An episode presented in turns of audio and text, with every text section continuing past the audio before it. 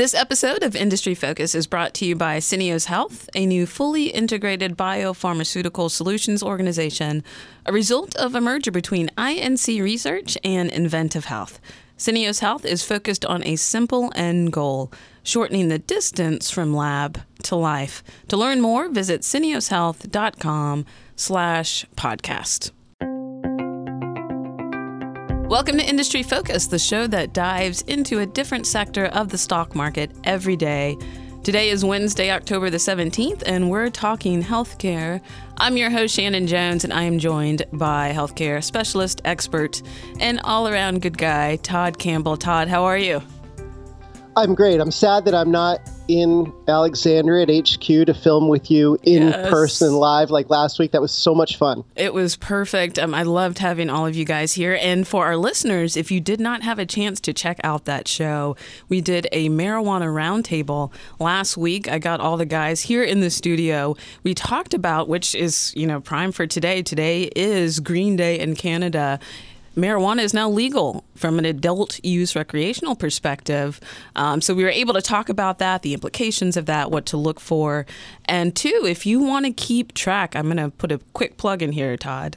Uh, if you want to keep track of all of the news, all of the industry insights, we've actually put together a, a page specifically for you. If you just go to www.fool.com slash marijuana dash or hyphen stocks. That again, that's www.fool.com slash marijuana hyphen stocks.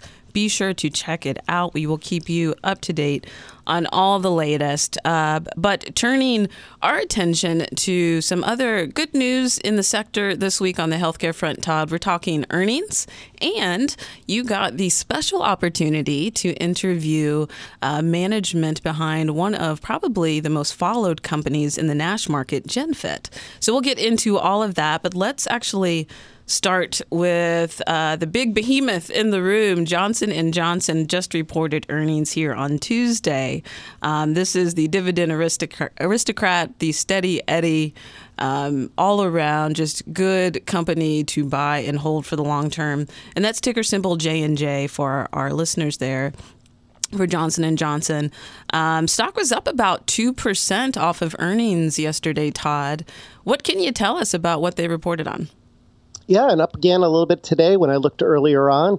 Shannon, this is a, a giant among Goliaths, right? I mean, this is this is just crazy how big this company is every every quarter when I track it because so many of our listeners you know own it somewhere and even if you don't think you own it you probably do because it's going to be in exactly. etfs and mutual funds uh, revenue in the quarter clocked in at 20.3 billion yes that's with a b billion 20.3 billion and that was up 3.6% year over year. Uh, they, for people who are newer to the story, they have operate their business in three different segments. They've got a consumer goods segment, they've got a pharmaceutical segment, and they've got a medical devices segment. But by far, Shannon, it's the pharmaceuticals business that drives the car that is J and J. Yeah, and before we get to the pharmaceutical segment, it's interesting uh, for those that have been following Johnson and Johnson. Everybody's probably familiar on the consumer business side. You're thinking about Band Aid, you're thinking about Tylenol, and also too their really iconic baby care line um, has really kind of gotten back into the spotlight as of recent. Um, so if you look at over the past few years, their consumer business segment has actually been declining in sales. Um, a little bit earlier this year, may even been this quarter, the company decided to relaunch their baby care line. And it was really targeting um, those millennial parents. So getting rid of dyes and ingredients that really many millennial parents just don't want to see the sulfates also. Um, they also did some repackaging so it was really interesting.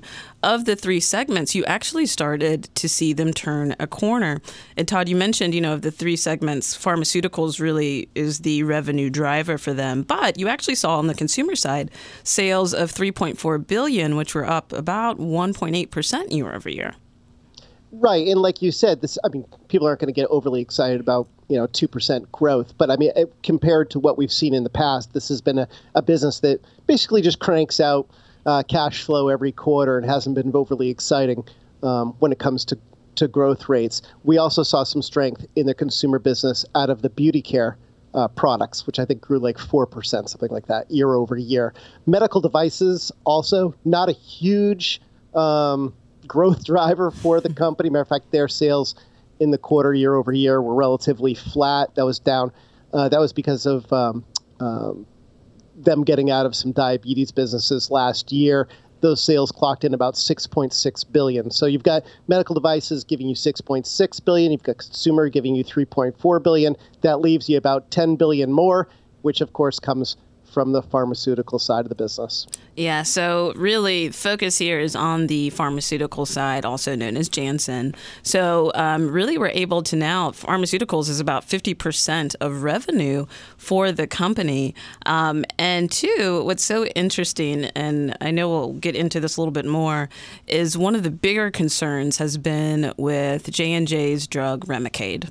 Um, you started to see some big numbers happen with the biosimilar Inflectra um, that was released earlier, and now you're starting to see the impact of that. But on the flip side of that, they actually had some good positive news in their oncology portfolio. Right. Remicade is kind of the big question mark for investors currently because, again, like you said, Pfizer launched out their biosimilar, I think, back in 2017.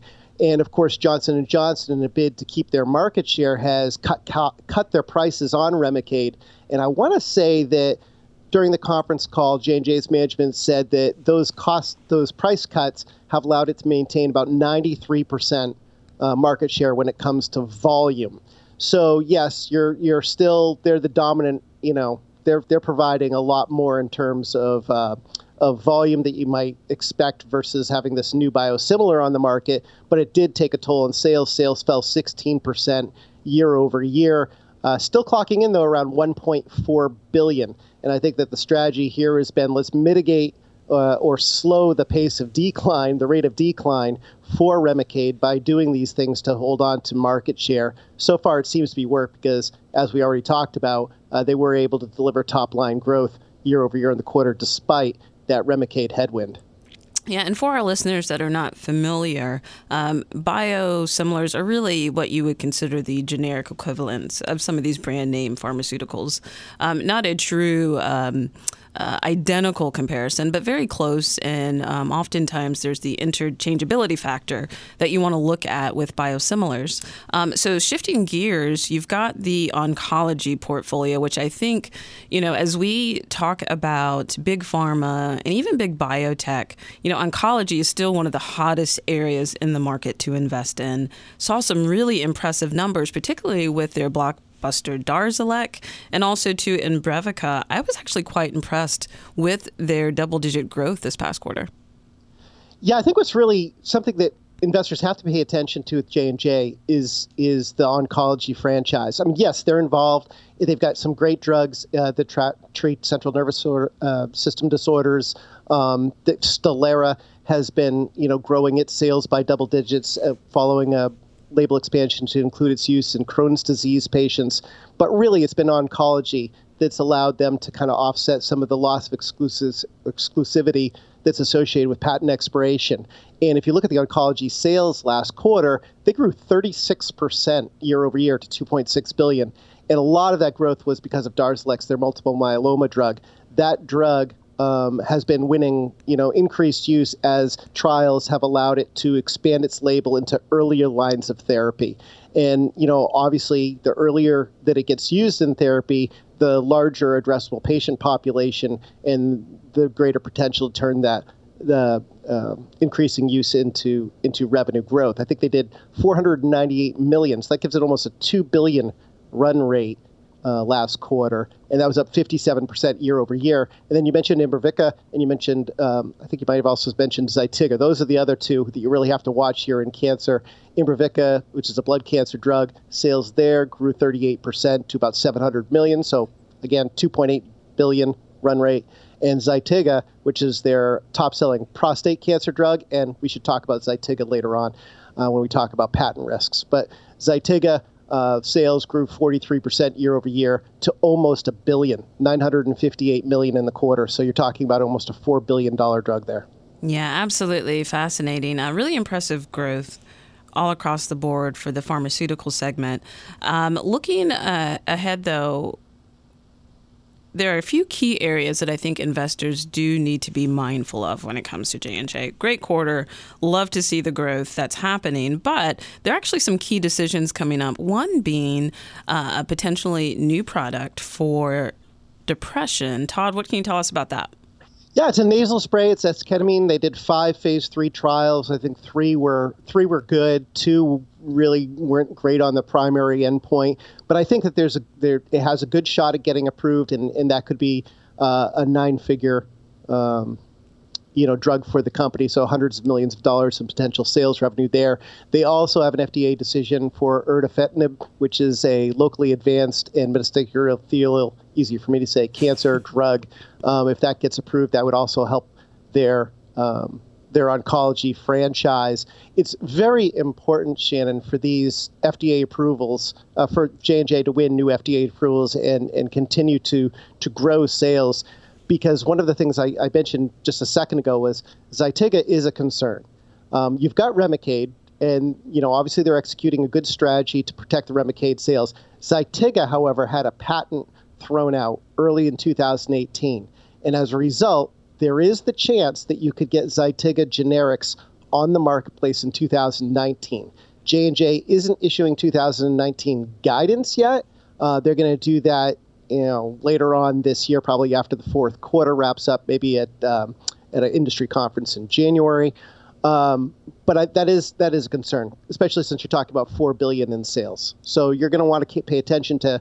There's a patent. Uh, there's a court decision coming up. You're going to want to pay attention to see how that court decision goes. Then you're going to want to watch and see what the uh, what the guidance is for 2019. You'll also want to keep an eye on what happens with Xarelto. Now, Xarelto is an interesting drug. It's a uh, blood thinner. Um, it's very heavily used, but the sales have kind of flattened out. Last last quarter, they were 612 million, down about four percent. There's a lot of composite, uh, competition that's emerged in this area. Um, they just got a new approval, however, so you're going to want to see whether or not that kind of kickstarts sales, gets it back to growth in 2019. And then, as far as guidance is concerned, Shannon, I think they're looking now for 81 billion. just mind-boggling. 81 billion in full-year sales this year, and full-year earnings per share of about uh, $8.13 to $8.18. Yeah, so so many good things to watch. I'll also too. This is much further down the line, but also to um, J and J announced the licensing deal with Arrowhead as well for gene silencing in hepatitis B. Again, that'll be further down the road, but will be worth watching. That was a deal potentially worth up to 3.7 billion. Again, Hep B, Hep C, huge market, competitive market, but it'll be really interesting to watch what happens there. Um, let's turn our attention to another behemoth, um, another healthcare giant, and that's United Health Group, ticker symbol UNH. Todd, this is the largest health insurer. Um, overall. Um, and also, too, they reported earnings on Tuesday, he, he, hitting near record highs above $272 a share. This stock has been on an absolute tear this year and really over the past few years and really this quarter was another quarter to again be impressed if you thought J and J was big, wait until you hear these numbers, right, Shannon? Yes. yeah. Okay. So last quarter, United Healthcare, as you mentioned, biggest insurer, fifty-six point five six billion in revenue uh, last quarter. So you know, well over two hundred billion annualized run rate, and that was up twelve point four percent year over year most people think of United Health, they think of the health insurance business, and certainly that's that's a big, you know, gives them most of their sales. But they also operate a data analytics business and a pharmacy benefit management business, and that's under their Optum brand. So, you know, when we're looking at sales and considering, you know, an investment United Healthcare, you want to not only consider the health insurance market, but you want to consider, um, you know, kind of these how people are going to be using data in designing treatment programs, how um, intervention by health insurers may help people stick to their courses of therapy and stay on their medication, avoid hospitalizations, all that kind of stuff.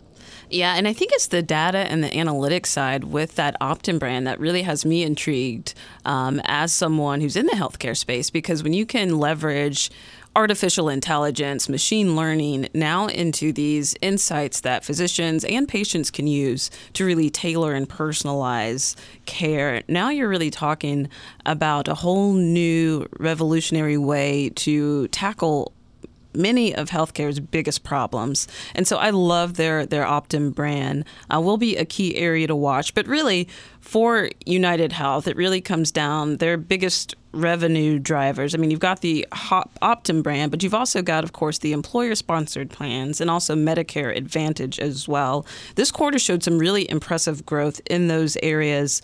Um, just on a numbers basis, they serve 2.8 million more consumers in the third quarter, Todd. That's pretty impressive. Yeah, and a lot of that is obviously Medicare and Medicaid, which I think are probably the two biggest pieces or most important pieces of the health insurance business to track at United Healthcare going forward. They, um, you know, one of the things that when you're looking at insurers, you always want to keep an eye on the medical cost ratio, which is the MCR. Um, they ha- sometimes different insurers will call it something slightly different, but it's essentially how much of the premiums that they're collecting are spent back out on uh, patient care. So you hear those huge revenue numbers. That's the gross premiums that they're collecting, uh, plus in the case of United Healthcare, Optum, and then of course you've got to take you got to consider that they're putting out a lot of that money in premiums back into patient care. Last quarter, that improved to 81%, so it's down 40 basis points year over year, and that makes the company more profitable. I mean, they reported 341 in earnings per share. That was 12 cents better than the street was looking for. That was up 28% year over year, which was more than twice the rate of growth of its sales. And again, a big reason for that is the success that they're having in Medicare and Medicaid. Medicare sales were up 15.2% to 18.8 billion. That was because they added 525,000 new Medicare Advantage uh, members, and then the Medicaid business grew about 18% to 11.1 billion because they added about 255,000 people to their rolls over the past year. Yeah, and on the Optum side uh, of the table, you had revenue of 25.4 billion. That was up 11 percent uh, as well. And also, too, Todd, just thinking about um, outside of the company, there's some really strong growth drivers, especially on the Medicare side. So, uh, number one, you've got an aging baby boomer population that will continue um, to drive people to many of those Medicaid and Medicare plans as well. But also, you've got for the on the employer sponsored side, um, you've got really low unemployment. I think we're right at about 3.9% unemployment. That'll continue to be a strong driver for the company and the health insurance industry in general as well. In terms of guidance, where is the company looking in terms of full year guidance right now?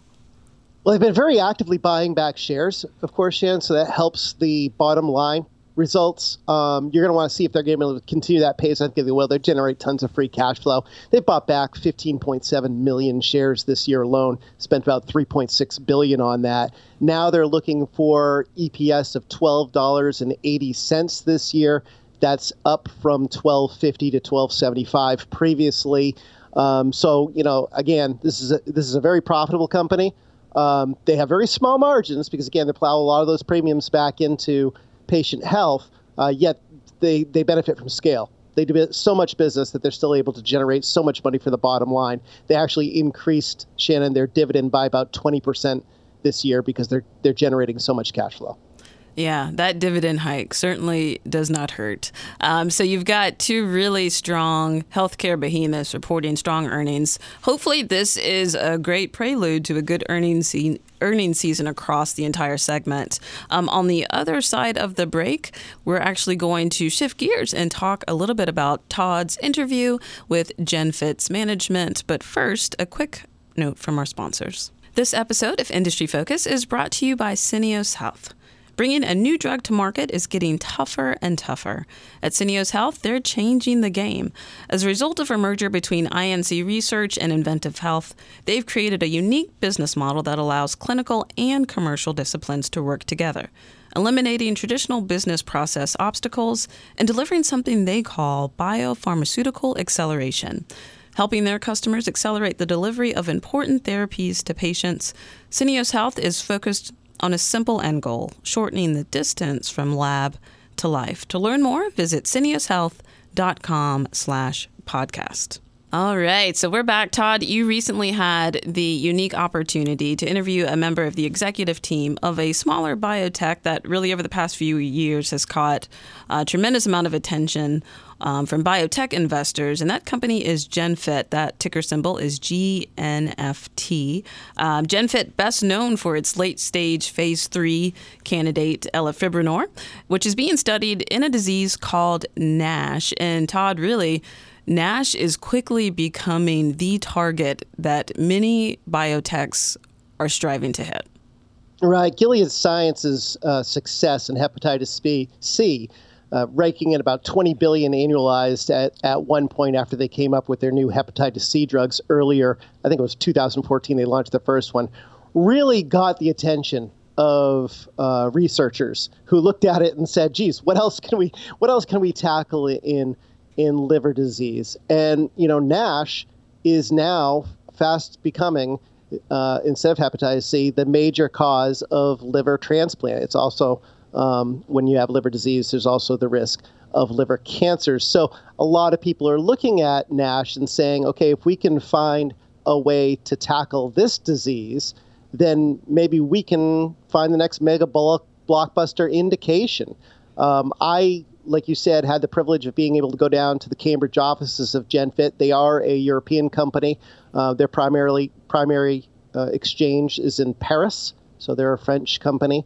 Um, but they do have ADRs that trade here in the U.S. They're a little liquid, though, uh, so investors should know that. It's a relatively small company. I think their market cap's around 800 million, um, and they're far from the only uh, competitors who are you know angling to try and you know come up with a win in Nash, but they are one of the few that has an ongoing phase three trial underway that's expected to read out data in 2019. If the data is good, then they could file this drug for FDA approval. And you know there are no drugs right now that are approved specifically for Nash. Um, so you know estimates right now are that you'll see about 35 up to up to I mean these are the pie in the sky estimates, right, Shannon? But up to 35 billion dollar market once these drugs get out there, um, uh, get out there. But of course, it, they're going to have to prove their prove their worth in the trials first.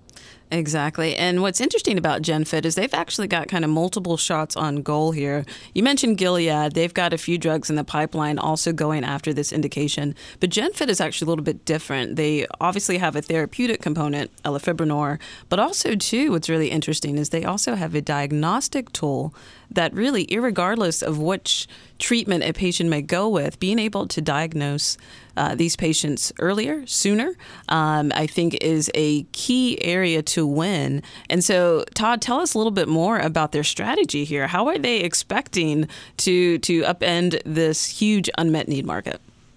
I was really I was fascinated by this, really, the, the potential for the diagnostic because I hadn't I hadn't been thinking that way.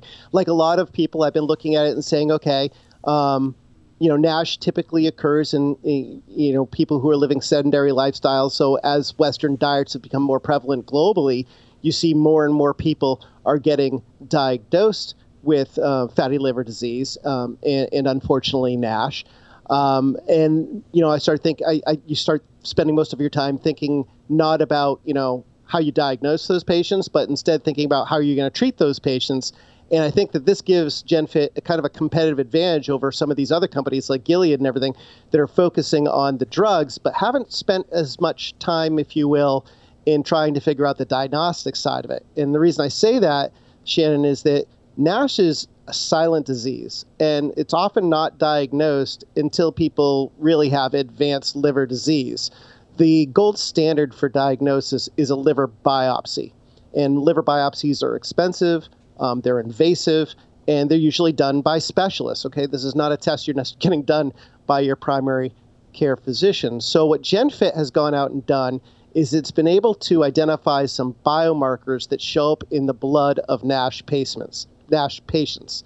And the idea here is to be able to create a low cost, easy to take test, uh, blood test that would show you whether or not you're likely to have NASH. Then, you know, if you are, then, you know, theoretically you, you move on to a biopsy or something else. Um, next year, they're going to roll this diagnostic test out into different research um, facilities. And in theory, this is a drug agnostic approach, diagnostic. Okay, so it's not just going to be used with GenFit's um, drug that's in phase three trials. It could be used with Gilead's drug, it could be used with Intercept's drug, it could be used with Madrigal's drug, it could be used with Viking's drug. All these companies that are racing towards the finish line in NASH could theoretically um, drive demand for diagnostics beyond that specialty um, uh, doctor market, specialty office market. Yeah, and looking ahead, I think it's really interesting. So, phase two for Genfit's drug, Genfit's drug elafibranor, um, actually didn't meet its primary endpoint. And there was some nuance there, and I think this is an important point, especially for biotech investors. Um, the company did a post hoc analysis. We've talked a little bit about kind of the problems with that, um, but there was some nuance here because it really came down to study design, which it sounds like for this phase three trial that they're currently running, they've really designed it with that in mind, Todd. So Tell me, I guess, looking forward, what are some of the key things that you'll be looking at with this phase three trial with that in mind? Yeah, I think that we always have to be very cautious when it comes to uh, post hoc analysis. Um, but we also should remember that this is a indication that there are no approved treatments specifically for it. So phase one and phase two truly are uh, much more exploratory than maybe it would be in other more proven out indications. And each one of these companies is targeting a slightly different mechanism of action. You know, so for example, Genfit's tar- targeting uh, it's a dual agonist of the PPAR, all right, which is a pathway that helps to regulate things like the metabolism and um, and and lower the amount of, of fat that's in the bloodstream. You know, so their their drug is a dual PPR AR. But you also have Intercept that has an FXR agonist, which works slightly differently. You have Gilead's selonsertib, that's a different drug, works a little bit differently as well. So all these companies are kind of got these different drugs they're going through trials, and they're using these phase two trials to try and figure okay, what is the best way to get this drug across the finish line in phase three. So it truly is exploratory. So in that regard, um, maybe I'm willing to give a little bit of a benefit of the doubt to the post hoc analysis because, you know, in speaking with management, it does sound like they have a really good grasp of the type of patients that are most likely to respond well to this drug. Um, we'll have to wait and see, right? The interim data that could back a FDA approval that's not expected until the end of 2019, but you know that's less than a year away, you know, or almost you know about a year away. So you're not waiting too too long to find out whether or not they're onto something. Um, Intercept and Gilead, interestingly, Shannon, their data is going to come out first. They'll they'll have data in the first half of 2019, but you know, Gilead is actually not even looking at NASH resolution in, as the primary endpoint in their phase three study. They're actually looking at improvement in resolution of fibrosis. So, you know, it really may come down to which ones do you use in different levels of treatment, or do you use these because they all have mechanisms of action that are slightly different? Do you use them as combination therapies? How that's all going to shake out, I don't know. So, yeah, take it with a little bit of a grain of salt because, you know, phase three uh, is based on on you know post hoc analysis. Phase two maybe isn't that indicative uh, overall of what's going to happen in phase three. Yeah, and it'll be important too to watch um, also a phase two study in another chronic liver disease indication, uh, PBC, um, which is really marked by progressive destruction of bile ducts within the liver. Um, the read through from that phase two study will obviously have implications from an investor perspective on what that means for the drug as well. And then, too, Todd, you've got to be mindful of cash burn as well because the company may need to do a capital raise pretty soon. I think so. I mean, the, yes, the, the, the, PBC data that's expected later on this year. Um, Intercept already has their drug that they're studying NASH approved in PBC. That's generating out about 43 million a quarter for Intercept. So you are talking about nine-figure um, um, opportunity, I guess, if if you will. Um, they will need to conduct a phase three study, but if the phase two data is good in PBC for GenFit, then maybe that helps validate the mechanism of action a little bit more. Maybe that causes share prices to rally a little bit. If so, I wouldn't be too shocked if they went out and did a capital raise, issued some shares um, to try and bolster up the balance sheet. They're they're certainly not in you know this is not desperate times. They've got 275 million using current exchange rates, euros to dollars, right now on the books. Um, but they are going to have to increase their spending unless they do a licensing deal with a with or, or something. Um, they're going to have to to bolster their cash through some other way if they're going to launch this on their own. Yeah, such an interesting space. So much to watch here, Todd, in this particular company uh, with GenFit. It's really companies like these that keep me so intrigued in the biopharma market. Um, and really, we should come back and just do a NASH show. There's so much more we can dig into, really about the race to approval um, and really how they differ and how they're similar. Uh, we'll have to put that on the calendars, Todd. Absolutely, absolutely. We could absolutely do a 20 to 30 minute show on that alone. On that alone, that's for sure. Well, thanks so much for tuning in this week. That's it for this week's industry focus. As always, people on the program may have interest in the stocks they talk about, and the Motley Fool may have formal recommendations for or against. So don't buy or sell stocks based solely on what you hear. This show is produced by Heather Horton. For Todd Campbell, I'm Shannon Jones. Thanks for listening and Fool on.